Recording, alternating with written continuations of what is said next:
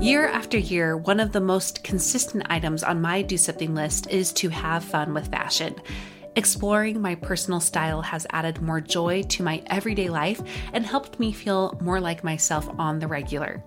However, I have found that there are some brands I would love to explore more, but they are out of my typical price range. Or there's the it item that I would love to try out, but without the commitment of keeping it.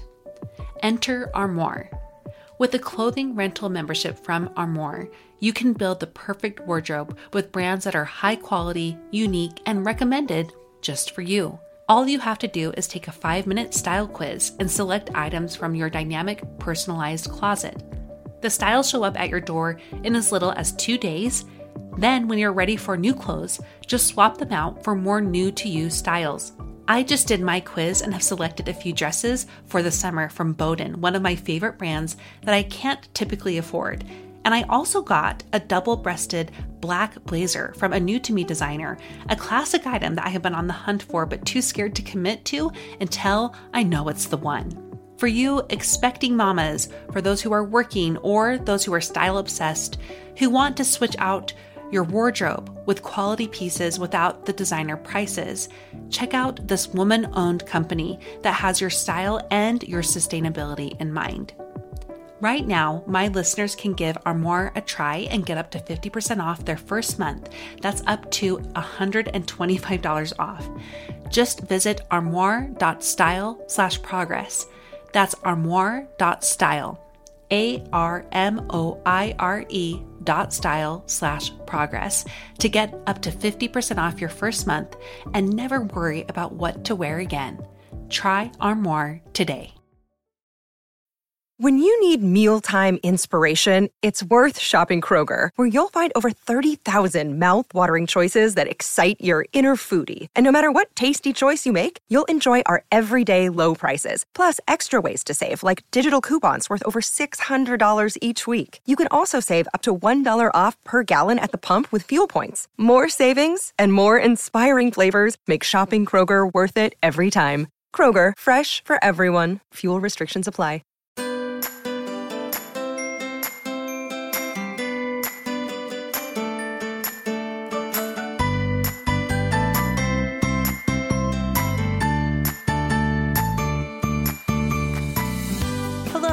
Welcome to About Progress, a podcast devoted to ordinary people who are striving to make realistic improvements in their lives and reach their goals, however big or small.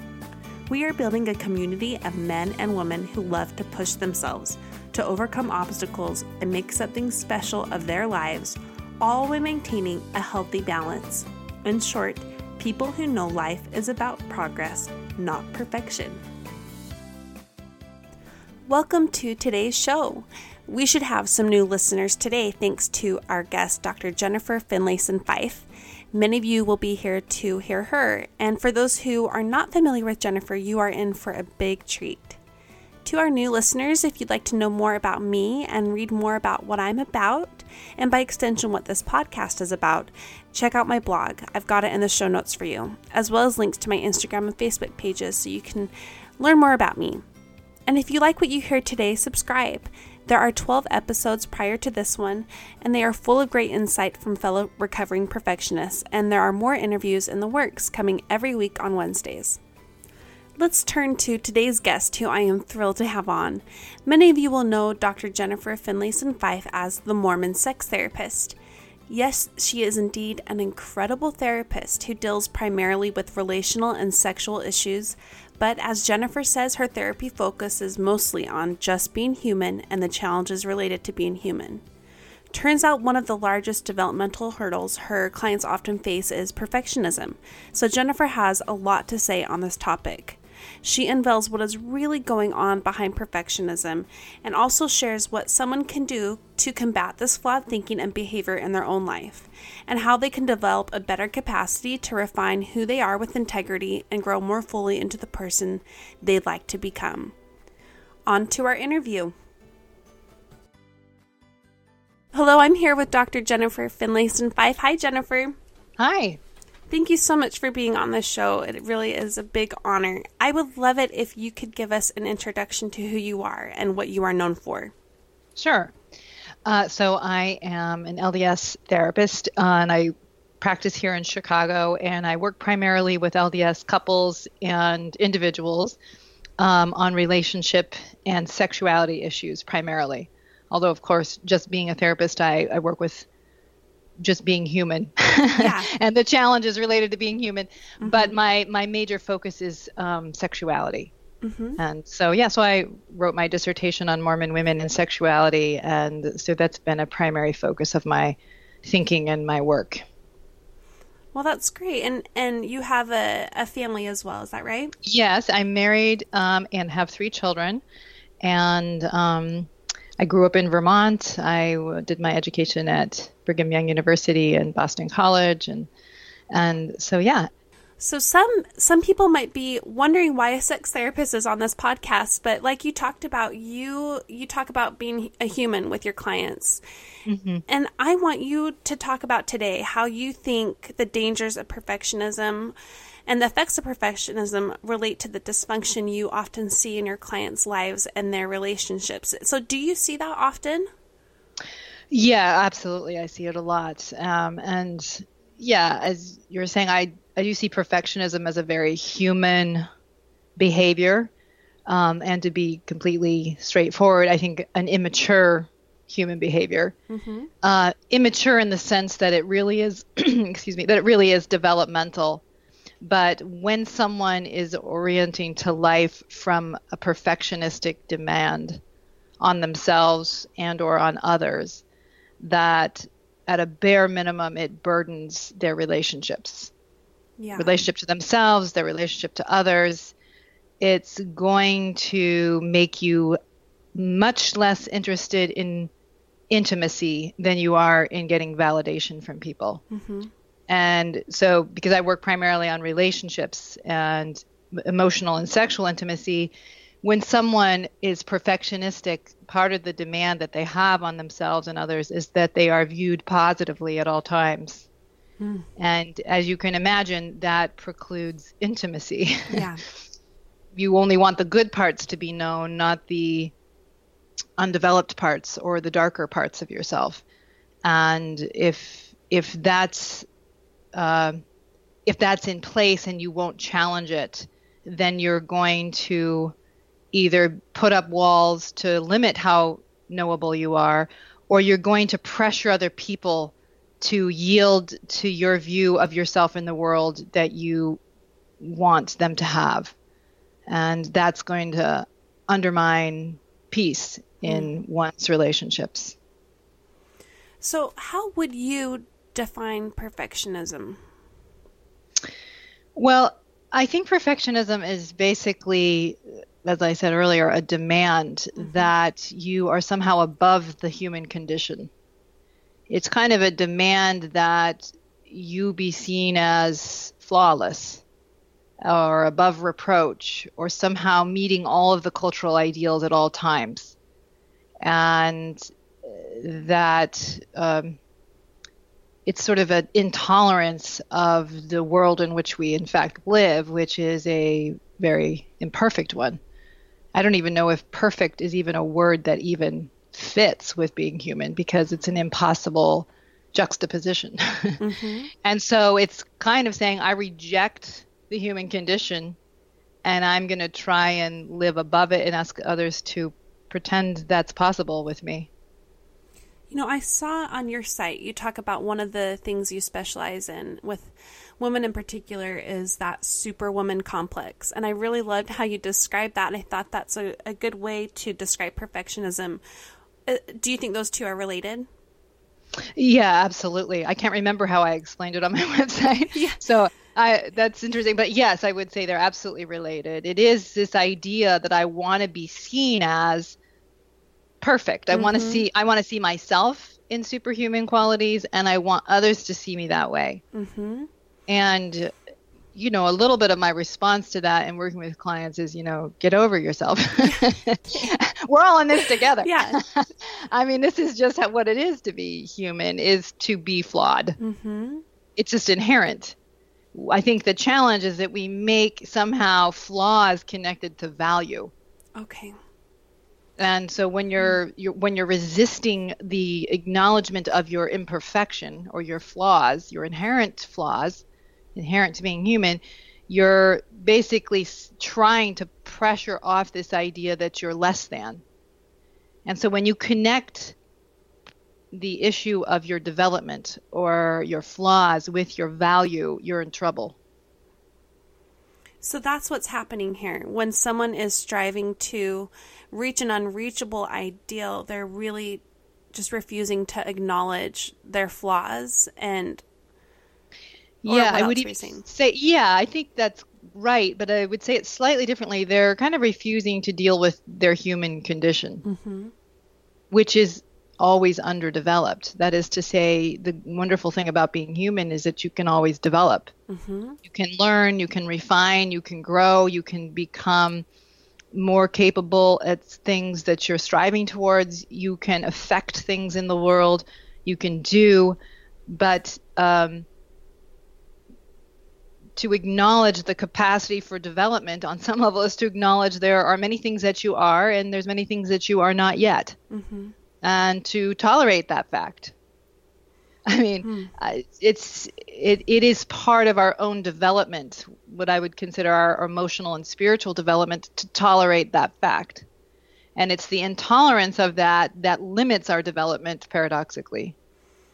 Hmm, because mm-hmm. you're not allowing yourself to see the possibilities in, within yourself. Is that is that why? Yeah, you're yes. Well, yes, that's right. But you're not willing to see your limitations and mm-hmm. really acknowledge them, except for through disgust, hmm. pressuring them away, hiding them. You know, it's it's not a kind of developmental view. It's a it's it's a view that I have to be seen in a particular way or see myself in a particular way, or I'm going to be depressed and self-hating.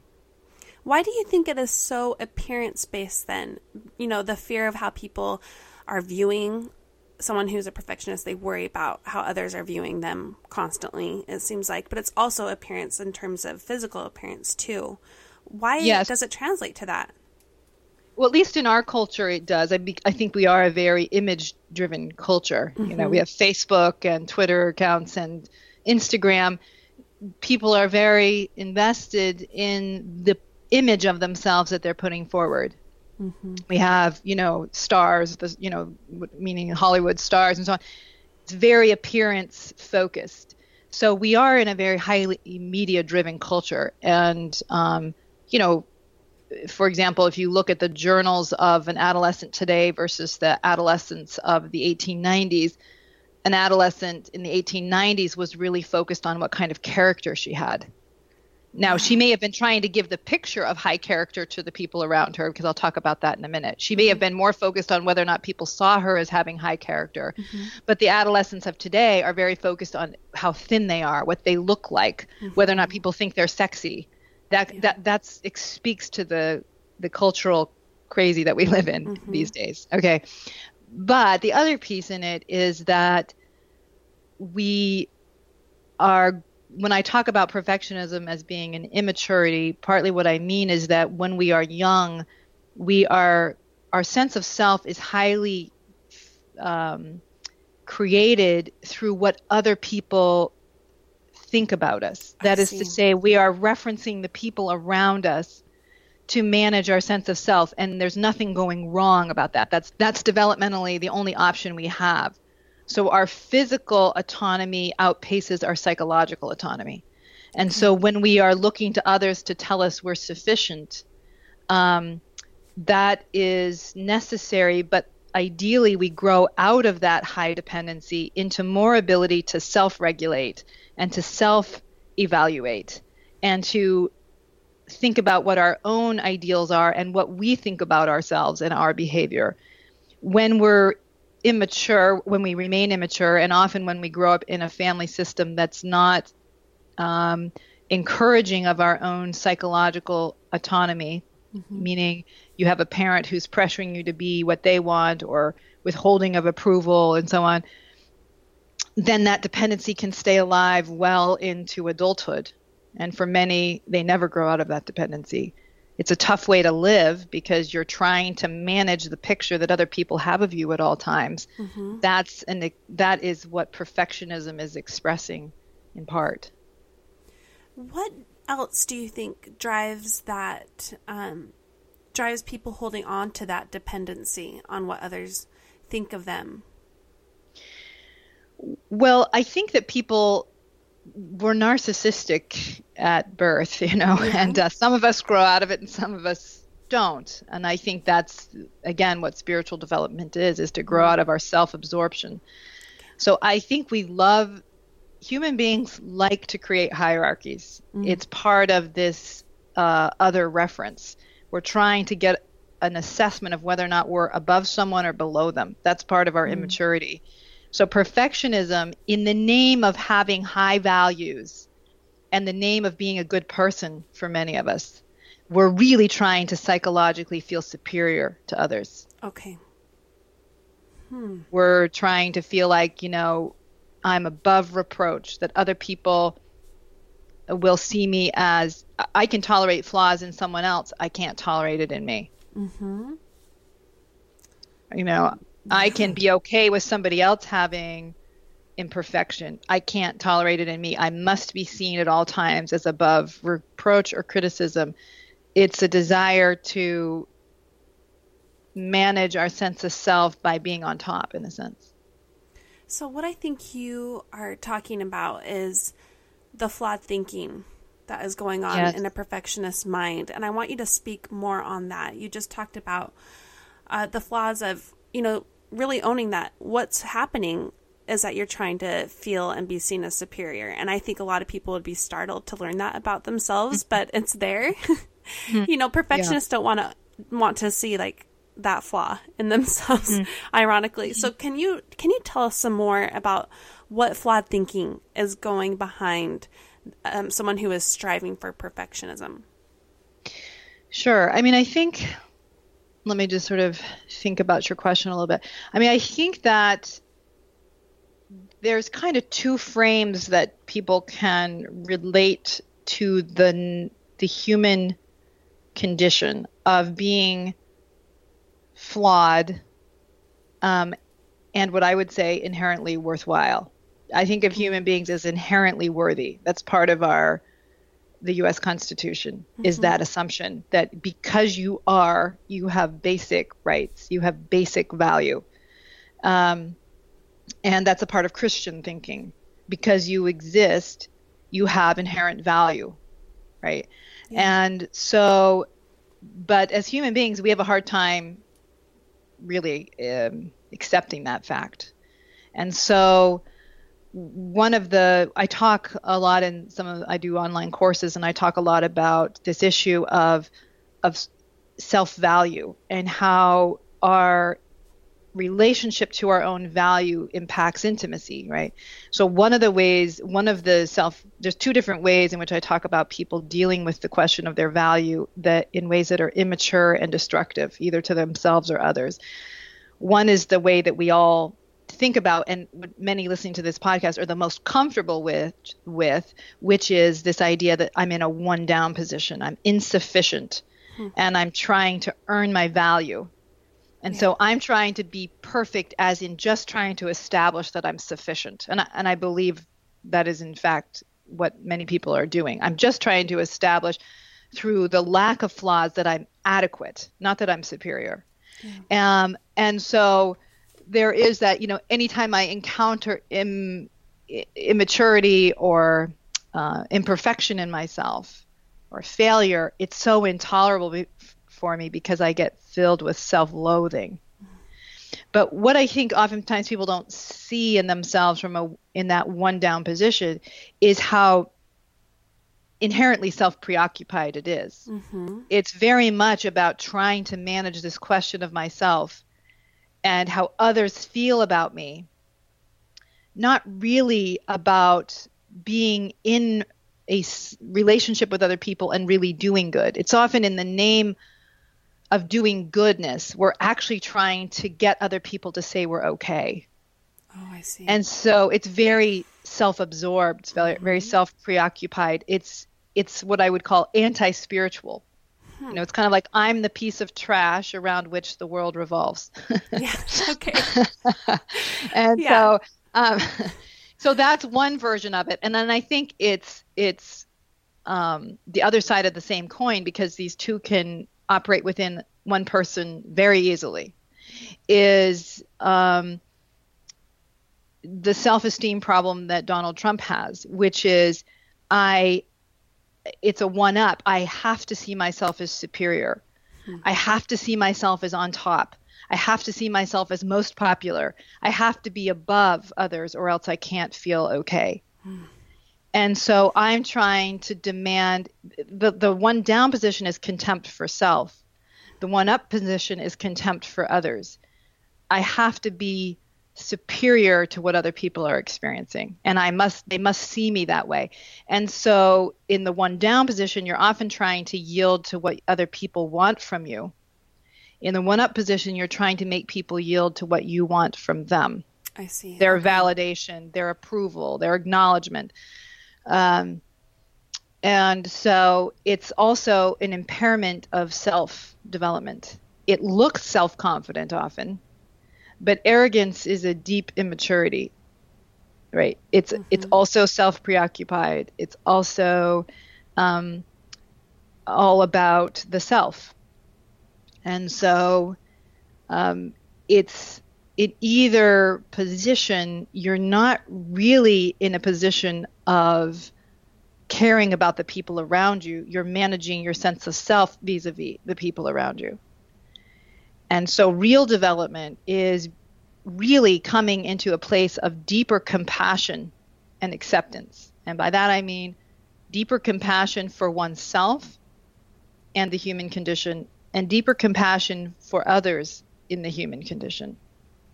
That's what I think is a Christian ideal of development is love pushes you forward. Accountability pushes you forward. Reaching out in compassion for yourself and others is an act of spiritual courage. Hmm. I want to I want to talk more about that too. But but first I want to speak on what you mentioned about those two sides of the coins, the the one down position or the one up position.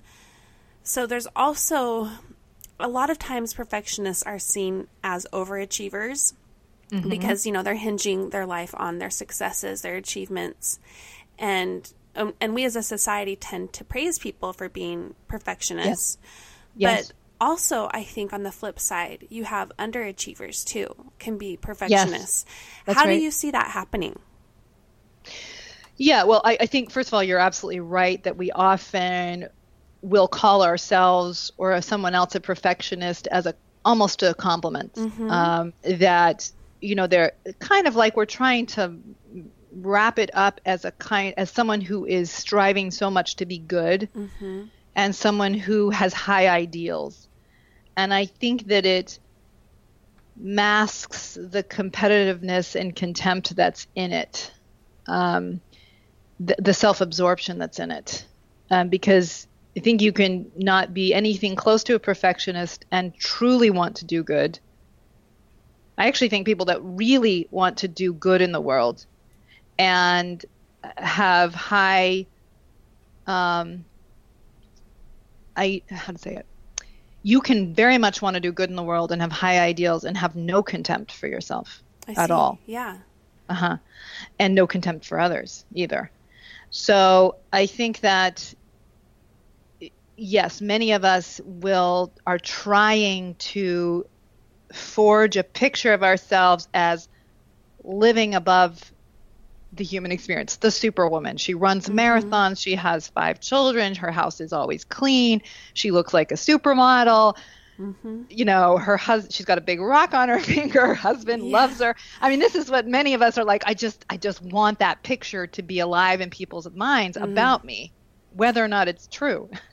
I'm obsessed with people having that picture. Well, we almost uh, want that to exist too. I feel like that's why we praise people for being perfectionists because we want that to exist somehow so maybe we can obtain it too. You yeah. know, it has to exist in order for us to be able to obtain it or strive for it. But yes, I think, you were saying. No, I, I think you're I think that's right. I think we imagine that if we get there that's when we'll be happy. Uh-huh. That's and I think it's Hmm. a fan. I think it's a fantasy. Yeah. I mean, Yeah. uh, because I don't think that's really what creates happiness and joy within a person. Hmm. I mean, you know, I know somebody who was just miserable, and he he he thought if he made a million dollars, he would then be happy. And then he made a million dollars, and he was happy for, you know, a couple months maybe.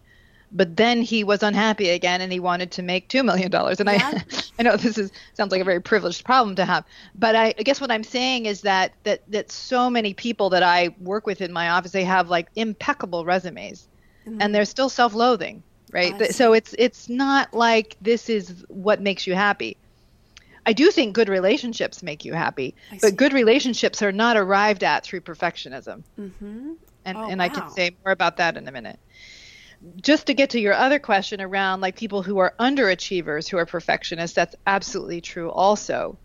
Um, I remember I used to paint houses to earn money for college. I used to be a contra- I had my own little company and I would paint for people. Whoa. And I remember um, being in this woman's house, and it was a complete disaster. I mean, there was stacks of stuff everywhere, and so I sort of imagined she would not be a high demand um, person to paint for, because clearly she didn't have high demands of herself. That's what my immature thinking was.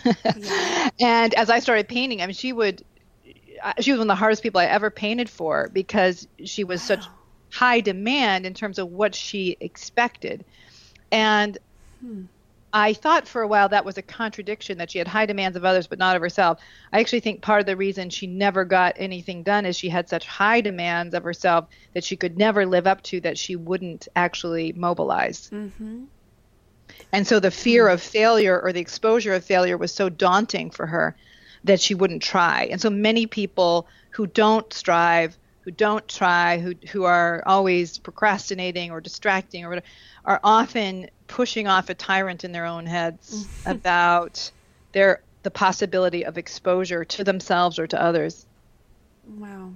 You know, I've been on I've been on both sides of that spectrum. I have been your classic overachiever and then I've been your classic scared to try anything underachiever. Yes. But I like that you are pointing out the root is the same. Yes. The flaw Yes. thinking behind that is the same. So whether or not someone is an overachiever or an underachiever, what is what is their what's going on in their mind? What is really happening inside? Well, I would say it's the intolerance of making mistakes. Okay. It's the intolerance of exposing their humanity to themselves or to others. Mm. And it's an intolerance that precludes their real development. Hmm. I mean, their spiritual, emotional, relational development. You know, I think about like my daughter who is a musician and this is where the, the frame of perfection for me is just it's like it's it's um it's a paradigm that is self-limiting so that is to say, you know, there are lots of. I don't think perfection and being a musician goes together. It can't. It's a. It when can't. you really think about it, it can't. you think about it, it can't. And first of all, a very developed, very uh, someone who has mastered the art of their instrument. You, you might say it's a perfect performance, but it's not the right word. Meaning, they have found a way through the mastery of that skill to be able to deeply express themselves in their own unique way, right? Yeah. Through the mastery of something. But there's two things to it. First of all, it's not perfect because it's not in the sort of even the even when like in uh, Christian scriptures when Christ talks about be ye therefore perfect, the meaning of the word perfect at that time was very different than it is now in a post-industrial revolution society. So perfect in ancient times meant to be whole, hmm. to be complete. Okay. So when Christ is saying be whole, he's saying have integrity. Hmm. Develop your develop yourself. You know, fulfill the measure of your creation. That that and I can talk more about that in a minute. That is valuable. That is good. That is important for having peace of mind and self-respect. But perfect perfect in our post-industrial revolution mind is about flawless hmm. because when hmm. you had machines making something or creating something, then the goal became having no flaws in what was being mass produced. Hmm. Right? Because Yeah. it's no longer an artisan It's no longer a creation. Now it's a mass production. And so now you have a different way of thinking about what it is to have something fit your ideal. Now, if we were machines, maybe perfect would fit, mm-hmm. but we aren't machines, thank goodness. Yeah. I mean, who who wants everybody to like show up exactly the same, mm-hmm. right? So, so when you think about development, there's two two pieces of it that I think are important. If I think about my daughter who, you know, practices all the time, you can't learn how to play an instrument, for example, without tolerating mistakes mm-hmm. constantly. Mm-hmm. That's the only way you're going to develop is to take as a given that if I'm going to learn a piece, I'm going to be making mistakes constantly. yep. Meaning, I'm going to be refining the mistakes. Perhaps I'm making mistakes at a higher level than I was a year ago, right? Mm-hmm. You will be if you keep doing it. But you are, in order to keep refining your capacity, you are involved in the process of imperfectly, if that's even the word, involved in the development of something. I see. And so, if, you know, there is paradoxically the statistic to say that very successful people have higher tolerance of failure. Wow. That's just true. Mm-hmm. Because they you do fail all the time when you succeed. You have to tolerate you're going to fail, you're going to learn something from it. Uh, I don't even know if fail is the right word. You're not going to live up to what you were expecting or hoping mm-hmm. for. You're going to come in and do it differently and, ha- and with less success than you wanted successful people take that not as a major, you know, um, exposure of themselves, but instead, okay, what can we learn from that? What do I think I need to understand about that? And what do I want to do differently next time? And then they do it again and they're going to do it at a higher level, most likely. And then they're still going to make mistakes within that. And instead of that being an exposure, and an impediment, they say, okay, what do we learn from it?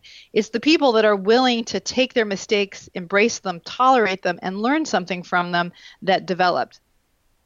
That's what the meaning of repentance is. Hmm. Is to shift trajectory, to shift course.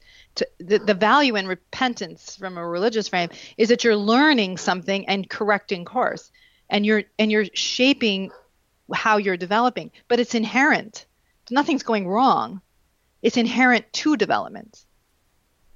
So perhaps instead of striving for perfectionism, we should be striving for perseverance.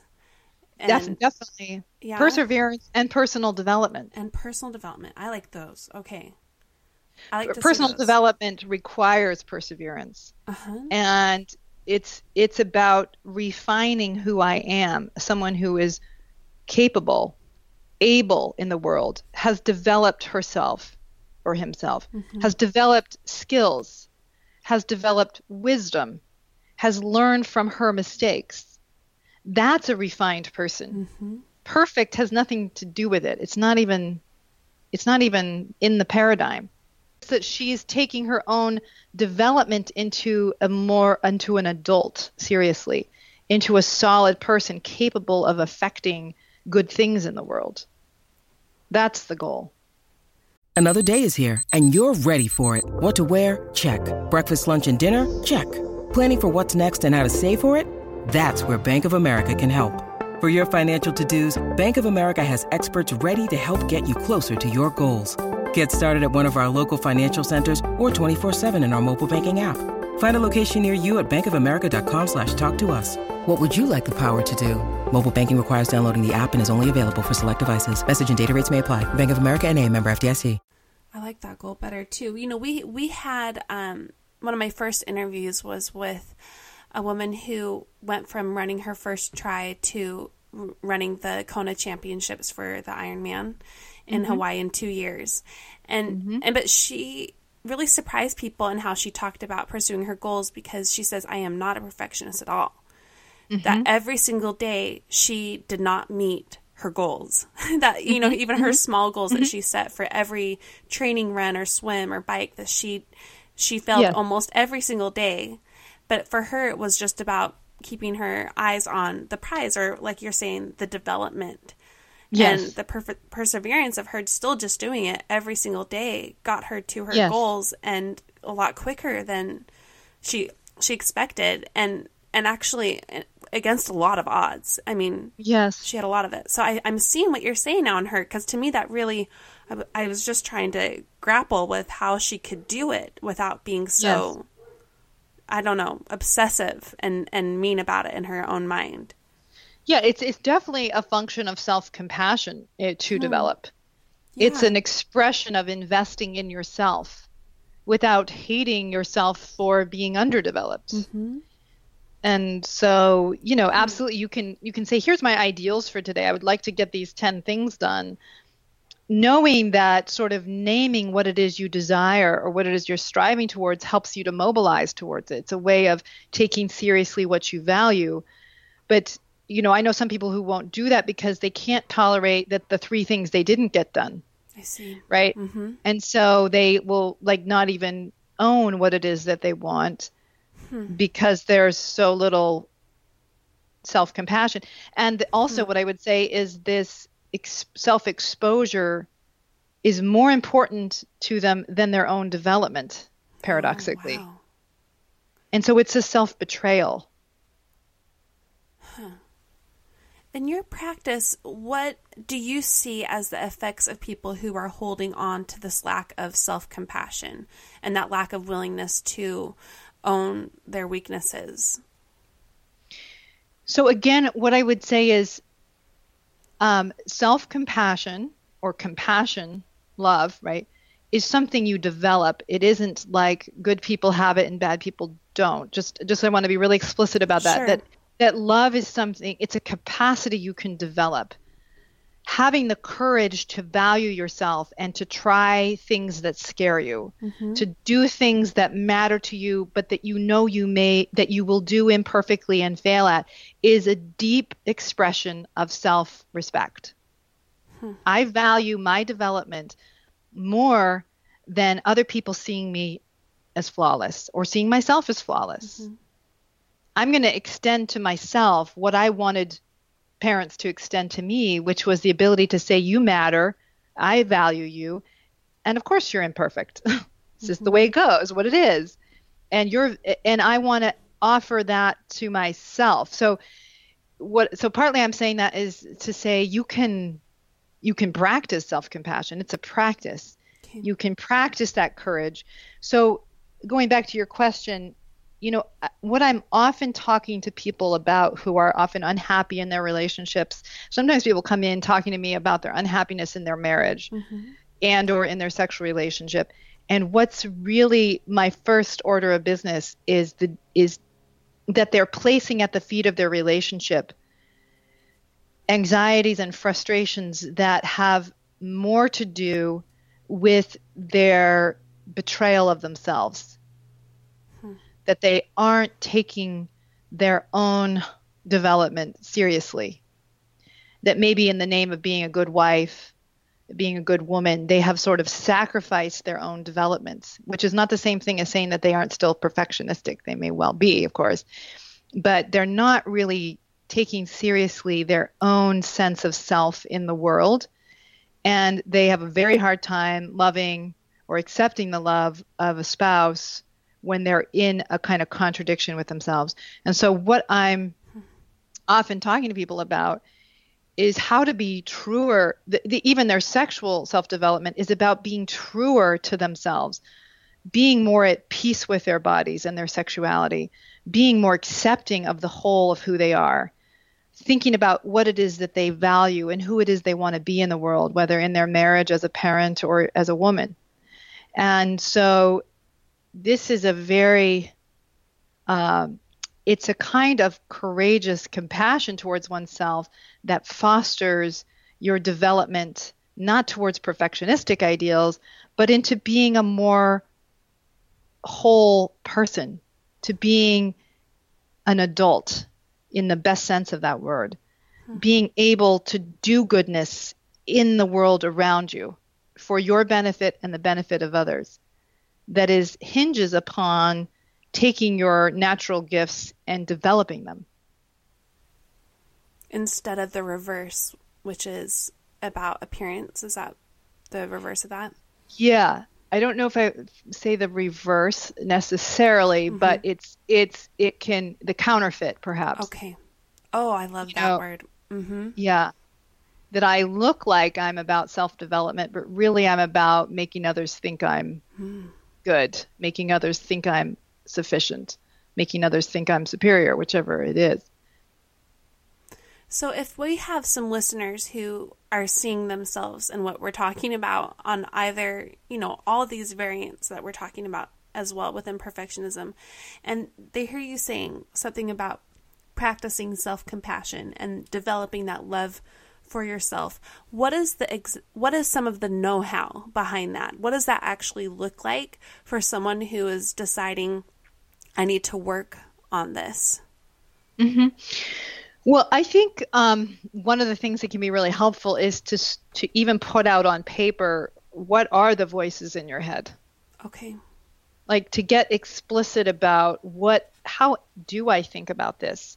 How do I treat myself? You know, sometimes I've asked clients to do that and they're they're telling me the thoughts they have and I'm like, "Geesh, that's a tough mm-hmm. place to be." You know? Mm-hmm. I mean, that's that's a tough place to be is inside your head because many people have internalized the voices that were offered to them as children or the meanings that were offered to them, even if they weren't explicitly said. Mm-hmm. Around who they were and they've taken over their their parents job in a destructive way hmm. and often people you know they're they're drinking the they're swimming in the water that they were born into in a sense and it's hard to really change it if you can't see it it's hard to do anything. You can't change what you can't see. Yeah. Okay. And so making it more explicit, um, self compassion is creating within your own heart a safe place to be, a kind place to be. Hmm. Safe is maybe not the right word, kind place kind. to be. Okay. Mm-hmm. And um, that requires courage. Okay. Um, so I think that making it explicit and then thinking about is there a kinder way for me to relate to this moment? Is there a more honest way for me to relate to this moment? Meaning, oftentimes those negative thoughts, they're quite distorted. I mean, they're quite self absorbed and distorted. Mm-hmm. You know, you arrive 10 minutes late for a meeting and you think, oh my gosh, everybody, some, somebody might be thinking something like, everybody thinks I'm, I'm a failure everybody thinks you know you don't even deserve to be here i'm thinking i don't deserve i'm always late i'm always failing what's my problem i mean you know people will know what their own version is but you know some people can have very hostile self evaluations around imperfect moments and is there a way for me first of all do i really think people were really i mean is that true do i think everybody was thinking i'm a worthless you know piece of garbage mm-hmm. I people might have been thinking more like, oh, she's late. Okay, what's the next meeting my item on the agenda? yeah. um, you know, d- d- am I always late? I'm not always late. So you know, there's there's depression resource books out there that help people actually shape their thoughts, meaning to to kind of challenge the that tape they're playing in their head that's pretty cruel, mm-hmm. and to at least make it more honest. I was late. I am disappointed that I was late.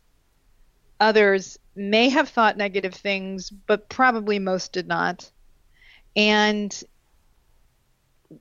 is there something I need to address or change to live up to my own expectations on this better? Is there something I could have done differently? Or was it just the way life was today and I need to tolerate that fact? Hmm. Is there something I need to learn from this and or do I need to just accept the imperfection of life. So much of living life well is tolerating what is, which is not easy sometimes. Mm-hmm. P- part of perfectionism is I want the idea that I can have control over everything, okay. that I can make the world be what I want and see myself as I want within it, rather than the development of tolerating what the world is and controlling what you do have control over and letting go of the rest, which is much easier said than done. Hmm. You know, you, I think you're saying um, you know beyond you have to make it apparent what is the script in your mind you were saying mm-hmm. and then you learn how to talk back to that script to interrupt it mm-hmm. to create new thoughts that replace it and people, more compassionate more truthful thoughts yes more compassionate more truthful mm-hmm. um, people who've listened to this podcast before know that I, I've, I've talked about my history with eating disorders, and you're just reminding me of the beginning of my recovery. What was so exhausting was mm. the the thinking and realizing mm. that script going on in my mind and yes. trying to pay attention to it was very exhausting. Absolutely. And then replacing it was also very, you know, tiring and often defeating. But I think the big key to pushing through that for someone who, you know, like I'm trying that and didn't work, you know, or it's just too hard, it's too much, um, is what you just talked about is controlling what you can and releasing the rest. Mm-hmm. And mm-hmm. that's like also what you've mentioned too about that space for kindness in your heart is recognizing mm-hmm. I'm going to have these thoughts and that's okay.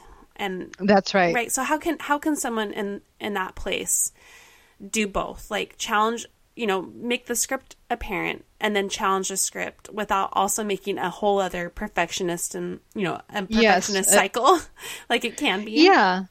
Well, so I would say first, absolutely, in terms of the difficulty, you're trying to change a habit, often a very entrenched habit of being that's been bad for you. Mm-hmm. And you may have come by it honestly. I mean, I would say most of us have that are in that position have come by it honestly, meaning it's what we were offered or it's what, you know, what, what we were fed.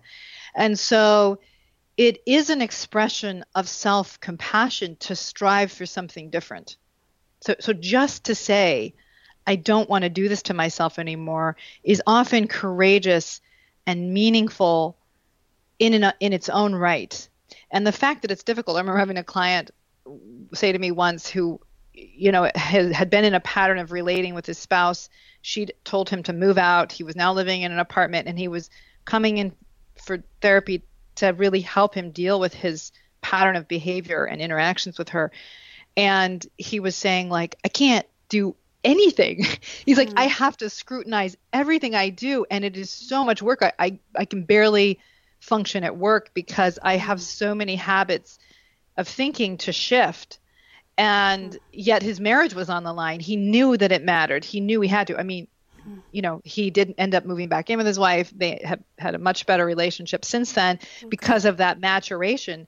But he was absolutely right that it's like a moment to moment practice yes. to really shift a habit.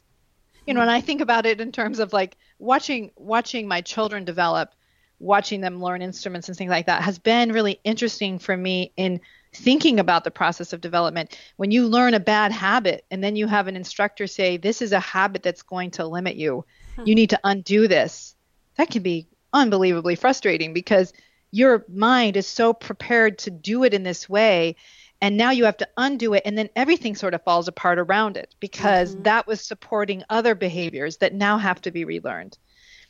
And so to have the tolerance for the anxiety, the discomfort, the effortfulness, you know, that is part of that's the willingness to do that is an important expression of investing in yourself okay. and investing in your development. So mm so so i'm saying all those things like first of all yes it's hard. Yeah. second of all it's an expression of self-compassion to even try. And then thirdly what i would say is you know i remember going through a, a long period of development for myself where i was really saying this is who i want to be. This is the kind of person i want to be. This is how i this is how i want to feel and be when i'm interacting with other people. And i had what i was reaching for very clear in my mind. And then i would go out and i would fail at it Hmm. I would be unable to hold on to that picture. I would feel like nobody, you know, people see me differently than that. I can never be that way. These would be the thoughts that would come into my head. I, I, hmm. This is folly that I even think I could strive for something else. I'm just inherently not worthwhile. And hmm. I would come home from things like that. And I remember just trying that my only goal was to just calm myself down around my failure, if that's the right word, mm-hmm. around the, it not going well and to hold some self compassion. And for me, that was a sort of a spiritual striving, like sort of looking for a sense of God's compassion for me and compassion for myself. And saying to myself, tomorrow is another day. I can keep striving. Hmm. And I think someday I will get this. It may take me longer than I want, but I think I can do it if I keep trying. That's an act of courage to have said, it's over, I'll never make it, I'm a failure. In some ways, it would have made me feel indulgently better in a paradoxical way mm-hmm. to kind of say, I can't do it. Life is asking yeah. too much of me. But I don't think I would have respected it as much as I respect now looking back. And I think even then felt that I'm going to keep striving for what it is I want to be. Hmm. So I feel like what you're saying is one of the most important steps to developing this side that might be missing in your life is a willingness to try. Yes. And people... that's what that's what faith is, right? That's okay. what the most meaningful understanding of faith is is striving towards what you believe is good even though you haven't reached it yet. So there's a paradox and, too though of people who don't who don't have who hate what their lives are like. You know, they yeah. hate whatever patterns are in. They they hate the effects of these patterns of thinking, but they don't have the willingness to continue trying. Right. And I would say the the hatred yeah, it's it's a lack of faith and mm-hmm. it's it, it is in some ways a kind of indulgence. You know, it's like mm. I was working with a an adult woman and her mother last night, and the daughter was trying to talk to her mother about what she needed differently from her mother. Mm-hmm. That her mother was always sort of coming in and trying to control and judge and, you know, and tell her adult daughter what to do. And she's saying, Mom, I want a relationship with you. I just need you to acknowledge like who I am and the good that I'm doing in the world. And her mother's response to that was like, I'm a terrible mother. I'm a terrible, terrible mother. You're right. You're right. I'm a terrible mother. okay. and I, I see, right. You laugh. So, so, you know, I'm starting to challenge the mother that she's not, in fact, dealing with what her daughter's saying. And she's like, I said to you, I'm a terrible mother. What else do you want me to say? You know?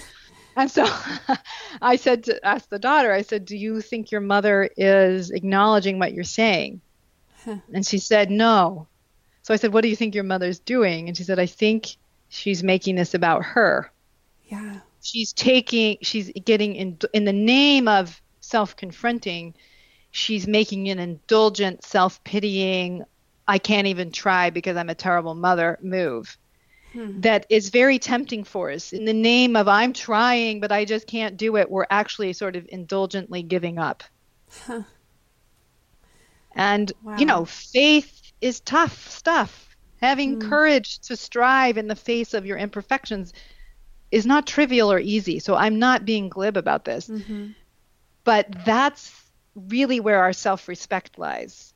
Our self respect comes not through being perfect, our self respect comes through knowing we didn't cave into our fears, knowing that we didn't cave into our self doubt and the worst in ourselves. It's not living indulgently, it's striving for what you actually respect. And when you do, you know, I've never ever had somebody say, "I hate myself because I tried and I and I failed at something." Um, they may have, if they then stopped, they might hate that. Hmm. But I, but people will talk about regret when they failed to try, when they gave up, hmm. when they indulged, because they don't respect it in themselves. And you know, arguably justifiably because it's it's indulgent. It's not re- it's not really living up to your own expectations. And the best way to be at peace with yourself is to is to honor yourself enough to live up to your own expectations. Hmm. Not the not the perfectionistic being on top expectations. Yeah. Uh, but living up to the, being the kind of person that you really respect one of the one of the okay so you talked about how faith is hard and perseverance is hard it's not an easy work to mm-hmm. still try for strive for progress and what you're looking mm-hmm. for but mm-hmm. I think what gives you fuel to continue is recognizing what the alternative looks like. And it doesn't Yes. look that much better. you no, know, it's that's exactly right. way less fulfilling and I don't know, That's maybe right. you can speak on that. Absolutely, yeah. You know, um, one of the people whose work I uh, closely follow is uh, David Schnarch's work, and he talks about the idea that you don't get a choice in the world around whether or not you're going to be anxious. You just get a choice around whether or not that anxiety is productive. So, productive anxiety is faith. Productive anxiety is striving towards something that you can't guarantee, and yet it matters enough to you, you value it enough to strive. You're uncertain, it's uncomfortable because you're growing, um, but it's productive, it's moving you forward. Unproductive anxiety is the anxiety that comes when you won't tolerate that. And then you feel this anxiety that's pervasive, which is I'm insufficient, I don't respect myself, I want others to think I'm good, but I don't think I'm good. You know, it's it's really where do you do you want to take it up front or you want to live in it? yeah. And that's really the choice that humanity that being human offers us. You know, it's just the pre-existing rules.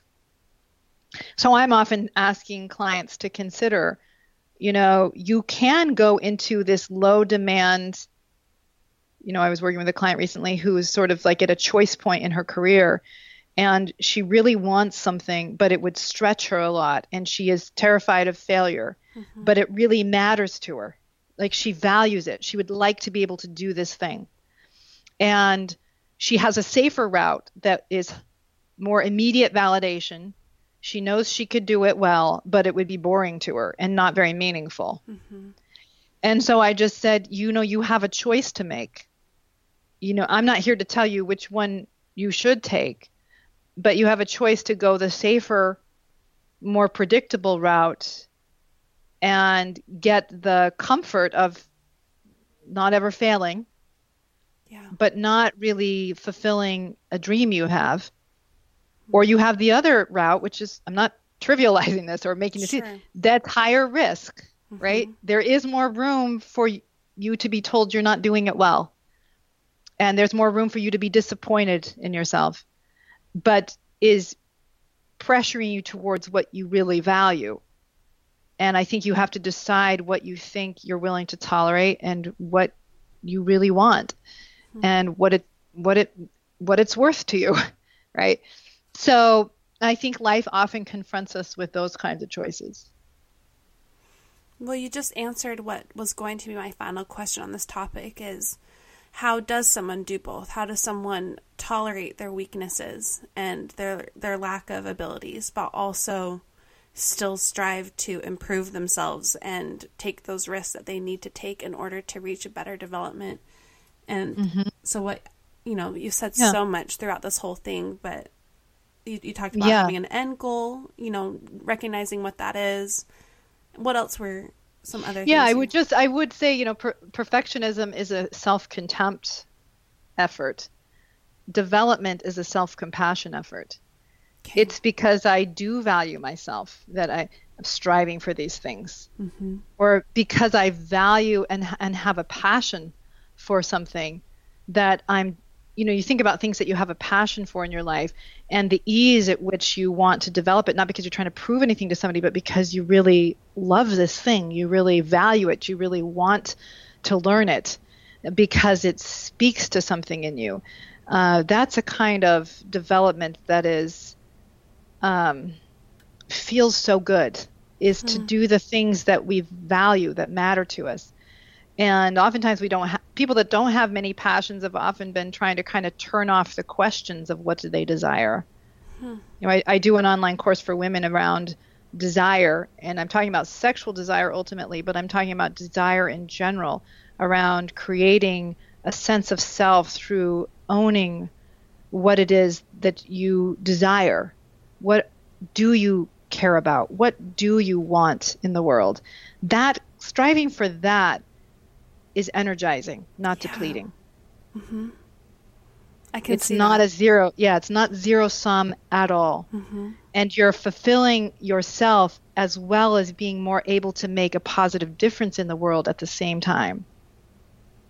And so it's it's driven out of passion hmm. and compassion, not out of fear, perfectionism, self-loathing. That's all constricting. Mm-hmm. You think about how hard it is to love and be in the presence of a perfectionist. It's high anxiety yeah. times, mm-hmm. right? And so I think that's at the, the core of it. Well, Jennifer, we could talk to you for a couple more hours. I've already written pages of notes, so I'm sure the people who are listening want to know how they can learn more from you. And I wanted to give you um, a bit of time for you to share about some of your online courses for people who want to hear more from you and sure. and glean from what you can what you can provide for people. Sure. Well, yeah, I do have um, um, online courses that are for um, LDS couples and individuals primarily. Although people that aren't LDS, it's it's not. Um, I understand that as my audience, but it's it's very similar to how I'm talking today in mm-hmm. terms of thinking about maybe uh, Christian ideals and what it is to develop within ourselves and within our relationships. And I have a relationship course, how to improve your relationship. Um, and then I have a sexuality course for couples around um, sexual development within couples. And then a course on how to talk to your kids about sexuality. And then a very popular one, which is, well, they're all pretty popular, but yeah. the, the, the probably the most popular one is the one that I did for women, which is the art of desire and it's really looking at your own d- relationship to desire to passion and then to sexual to your sexuality mm-hmm. and so um, you can maybe link to them if you want but th- yeah. they're all you, you can buy them online and then you have access to the course as well as office hours with me where you can write in questions or call, get on an um, anonymous conference call and ask me questions about specific situations that you're trying to deal with um, and as they relate to the course material. So, and the other thing is that we're doing a Valentine's Day sale on the courses, so they'll be 20% okay. off for a couple of weeks, and is a nice gift. Oh, um, wonderful. Yeah, yeah. Where so. can we? Well, I'm going to put that in the show notes about um, where they can find these courses. Sure. And if you were to say, if someone is listening and they don't know where to start with those courses, what is your what would be your primary sure recommendation? Um, well, it depends a little bit on where you're coming in. I think if you want to address sexuality issues in your relationship, I guess what I would say there's two starting points that I think are valuable. Either the relationship course mm-hmm. and then doing the couple sexuality course or starting with the desire course and it's very hard to say. I would say yeah. either one of those are good starting points. I would do the couple sexuality course second or third. It's um, it the relationship course is a very valuable foundation for the sexuality course. And then depending on how much you struggle in these issues of perfectionism and desire, then I would do the art of desire course and then I would do the couple sexuality course. Well, Jennifer, you are so wonderful and you are doing so much good in the world. I'm really grateful you would take the time to talk with us, and you took a lot of time too. So, thank you very much for this great interview. You're welcome. Thank you for having me. Isn't Jennifer brilliant? I have taken one of her online courses, and I'm telling you that every office hour she airs is full of gems like you heard before. And those office hours are part of the courses. You can listen for a full year into those online courses. They really are life changing, so I highly encourage you to look into them. I've included a link to those courses in the show notes, as well as a coupon for the Valentine's Day special she is running for those courses. And finally, the website where you can learn more about Jennifer and the services she offers. We are going to skip our do something highlight this week just due to time. I wanted as much time with Dr. Finlayson Fife as possible, but there will be a highlight next week. So please reach out to me if you have something to share or someone to nominate who is taking on those fears, big and small, like we've talked about. And if you want to know more about what this Do Something series even is, I have included a link to more information in my show notes as well.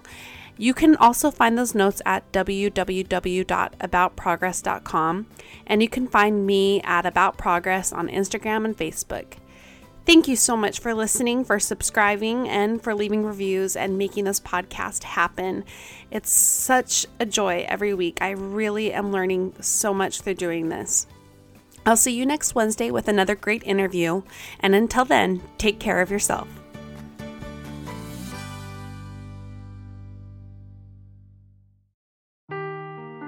Seeking the truth never gets old. Introducing June's Journey, the free to play mobile game that will immerse you in a thrilling murder mystery. Join June Parker as she uncovers hidden objects and clues to solve her sister's death in a beautifully illustrated world set in the roaring 20s. With new chapters added every week, the excitement never ends. Download June's Journey now on your Android or iOS device or play on PC through Facebook Games.